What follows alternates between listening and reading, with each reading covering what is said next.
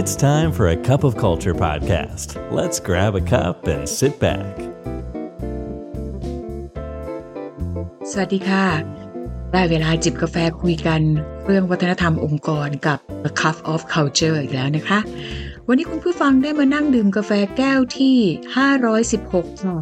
กับดิฉันชุติมาศรีบำรุงศาสตร์ หรือพี่ชูของพวกเราทุกคนนะคะ Generation Gap หรือช่องว่างระหว่างวัย ปัญหาหรือข้ออ้างของคนไม่ยอมปรับตัวกันแน่นะคะหนึ่งในหัวข้อที่มักจะถูกหยิบยกขึ้นมาพูดคุยกันในวงสนทนาด้านการพัฒนาองค์กรทุกวันนี้ก็คือ เรื่องของช่องว่างระหว่างวัย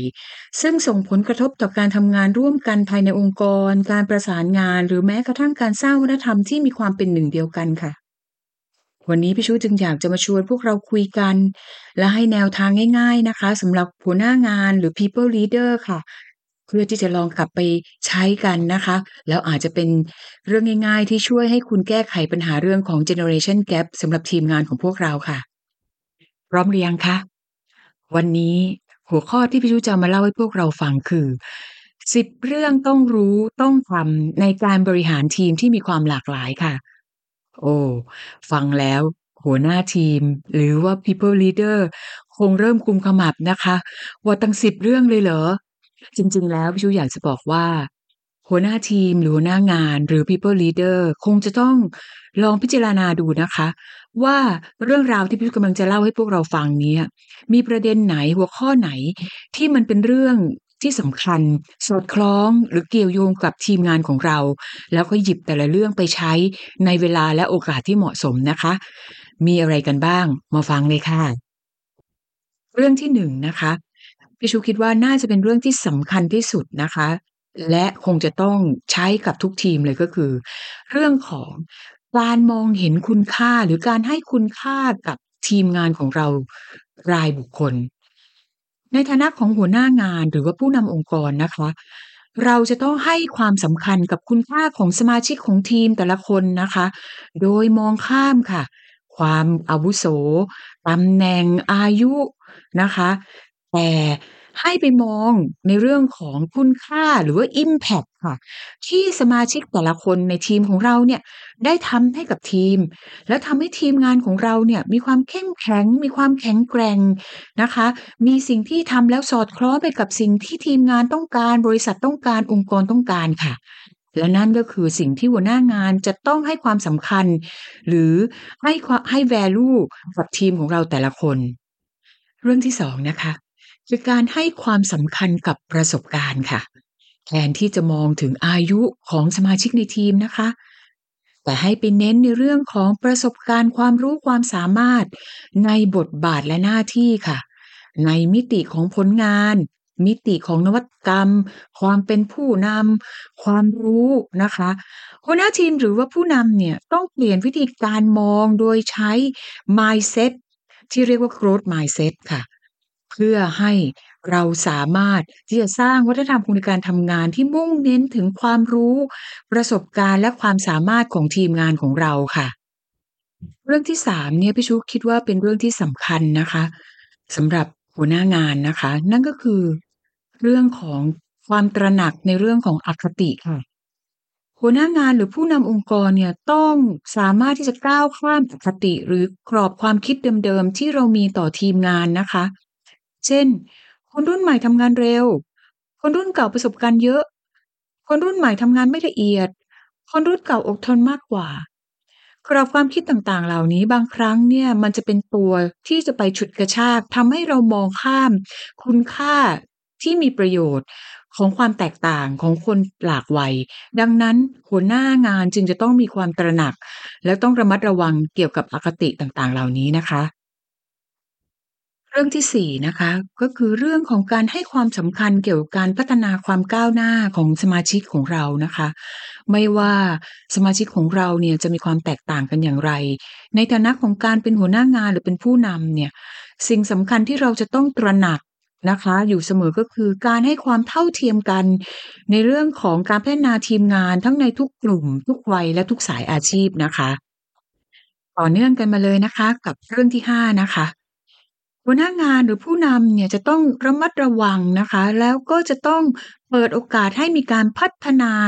ทักษะใหม่ๆ กับสมาชิกของเรานะคะ โดยใช้ approach หรือ mindset ที่เรียกว่า growth mindset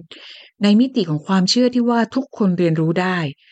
เพื่อที่จะให้ทีมงานของเราเนี่ยไม่ว่าจะอยู่ในกลุ่มไหนจะอยู่ในเจเนอเรชันไหนเนี่ยเขาได้มีโอกาสในการเสริมสร้างทักษะใหม่ ๆ ความรู้ใหม่ ๆ ให้สามารถทำงานได้อย่างมีคุณภาพนะคะ สำหรับเรื่องที่ 6 นะคะ เป็นเรื่องที่สำคัญในการที่จะสร้างวัฒนธรรมองค์กร หรือวัฒนธรรมทีมงานที่เข้มแข็งนะคะ นั่นก็คือความสามารถของหัวหน้างานในเรื่องของการสื่อสารกับกลุ่มคนที่มีความแตกต่างกันค่ะ ต้องมีความสามารถนะคะในการประยุกต์นะคะการสื่อสารให้เหมาะสมกับสมาชิกในทีม เราอาจจะต้องเข้าใจนะคะ กระบวนการของแต่ละคนว่าบางคนอาจจะชอบสื่อสารผ่านเมล ผ่านเท็กซ์ผ่านแชทหรือบางคนชอบสื่อสารแบบตัวต่อตัวนะคะสำคัญคือเราต้องหมั่นเช็คค่ะ ว่าการสื่อสารของเราเนี่ยไปถึงจุดหมายปลายทางอย่างครบถ้วนหรือเปล่าสำคัญอีกเรื่องหนึ่งนะคะ ด้วยความที่เราอยู่ในแวดวงของความแตกต่างหรือความหลากหลายของคนหลายเจนก็คือ ต้องระมัดระวังในการเลือกใช้ภาษานะคะ ซึ่งอาจจะเป็นหนึ่งในปัจจัยที่สร้างปัญหาแบบไม่ตั้งใจก็ได้ค่ะ เรื่องที่เจ็ดนะคะ คือเรื่องของความตระหนัก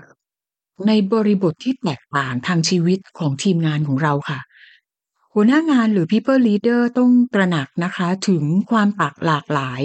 ของลูกทีมเรานะคะ เพราะว่าเรามีคนห้ารุ่น นะคะหรือ 5 generation อยู่ในทีมณขณะนี้ แต่ละคนจะมี stage of life ที่แตกต่างกัน บางคนอยู่ในช่วงต้องดูแลครอบครัว บางคนอยู่ในช่วงต้องดูแลพ่อแม่ บางคนอาจจะต้อง เป็น caregiver ให้กับญาติพี่น้อง เพราะฉะนั้นเนี่ยหัวหน้างานต้องเข้าใจถึงบริบทต่างๆ เหล่านี้นะคะ เพื่อที่เราจะได้บริหารคนของเราได้อย่างเหมาะสม แล้วก็ทำให้พนักงงานของเรารู้สึกว่าองค์กรหรือหัวหน้างานเนี่ยมีความเข้าใจแล้วก็ไว้วางใจเขาค่ะ มาถึงเรื่องที่ 8 แล้วนะคะ หัวหน้างานหรือ people leader เนี่ยจะต้อง หาโอกาสนะคะ หรือสร้างโอกาสในการที่จะผสมประสาน ทีมงานที่มีความหลากหลายต่างวัยเนี่ยเข้าด้วยกันค่ะ เพราะว่ามีรีเสิร์ชนะคะที่พบว่าการทำงานของทีมที่มีความหลากหลายเนี่ยจะทำให้เกิดผลิตภาพ เกิดนวัตกรรมของชิ้นงานที่ออกมาได้ประสิทธิภาพที่สูงมากกว่าทีมงานที่ไม่มีความหลากหลายนะคะ เพราะฉะนั้นอันนี้อาจจะเป็นอีกหนึ่ง ข้อดีของการที่เรามีทีมงานที่มีความหลากหลายอยู่ร่วมกันนะคะ ต่อเนื่องกันกับเรื่องที่9นะคะหัวหน้างานหรือ people leader เนี่ยต้องสนับสนุน ให้เกิดบรรยากาศของการส่งมอบถ่ายโอนความรู้ค่ะ ต้องตระหนักถึงความสำคัญในการสร้างวัฒนธรรมนะคะ ในการแลกเปลี่ยนเรียนรู้ค่ะ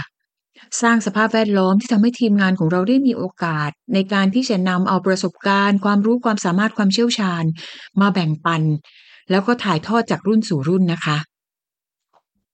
มาถึงเรื่องสุดท้ายนะคะ เรื่องที่สิบค่ะ ที่ต้องรู้และต้องทำนะคะ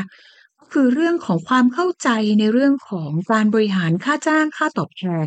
หรือการสร้างแรงจูงใจนั่นเองค่ะ หัวหน้างานหรือ people leader ต้องมีความเข้าใจนะคะว่าแรงจูงใจที่มีต่อพนักงานที่มีความหลากหลายในแต่ละรุ่นเนี่ย มีอะไรเป็นปัจจัยในการขับเคลื่อนบ้าง แน่นอนค่ะในเรื่องของการจ่ายค่าจ้างค่าตอบแทนในมิติที่เป็นเรื่องของเงินทองก็เรื่องหนึ่งแต่สำคัญก็คือเป้าหมายก็คือความสำเร็จในการทำงานในสายอาชีพค่ะ ซึ่งเป็นสิ่งที่อยู่นอกเหนือจากการให้ค่าจ้างค่าตอบแทนนะคะ ส่งเสริมให้มีการพัฒนาเพื่อการเติบโต ก็เป็นเรื่องอีกเรื่องหนึ่งที่สำคัญค่ะทำให้มีความสุขในการทำงาน รู้สึกเป็นส่วนหนึ่งขององค์กร รู้สึกว่าเป็นส่วนหนึ่งที่ได้สร้างความสำเร็จให้กับองค์กร นั่นก็เป็นอีกประเด็นหนึ่งนะคะ ในสิ่งที่หัวหน้างานต้องเข้าใจในการสร้างแรงจูงใจที่เหมาะสมค่ะ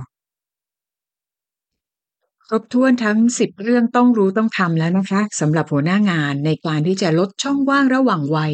ของทีมงานเรา ต่อไปก็คงจะต้องเป็นหน้าที่ของพวกเราแล้วนะคะ ที่จะนำไปทดลองใช้กับทีมงานค่ะ อย่าลืมเอาสี่เรื่อง องค์ประกอบหลักของการสร้างวัฒนธรรมให้เข้มแข็งที่พี่ชูเคยเล่าให้ฟังไว้นะคะ ไม่ว่าจะเป็นเรื่องของการกำหนดพฤติกรรม การสร้างระบบนะคะกำหนดกระบวนการต่างๆ การแสดงออกเชิงสัญลักษณ์หรืออัตลักษณ์และการสื่อสารผ่านการเล่าเรื่องนะคะ เพื่อที่จะทำให้ เราสามารถทำให้คนของเรารู้สึกถึงการที่เราให้ความสำคัญกับความหลากหลาย และความแตกต่างของทีมงานที่เรามีอยู่ค่ะ แล้วเป็นการย้ำเน้นนะคะ ให้เราให้ความสำคัญเกี่ยวกับเรื่องของ DEI นะคะ ก็คือ diversity equity และ inclusion ค่ะ ลองนำกลับไปใช้กันนะคะ และพี่ชูเชื่อว่าช่องว่างระหว่างวัย จะเปลี่ยนจากปัญหากลายเป็นโอกาสสำหรับทุกองค์กรค่ะ ท้ายที่สุดนี้นะคะ ไม่ว่าเราจะตั้งใจหรือไม่ก็ตาม วัฒนธรรมจะเกิดขึ้นแน่นอนค่ะทำไมเราไม่มาช่วยกันสร้างวัฒนธรรมองค์กรในแบบที่เราอยากเป็นกันล่ะคะ วันนี้กาแฟหมดแก้วแล้วค่ะ แล้วกลับมาพบกันใหม่นะคะ กับ A Cup of Culture ในตอนต่อไปกับพี่ชูนะคะสำหรับวันนี้ สวัสดีค่ะ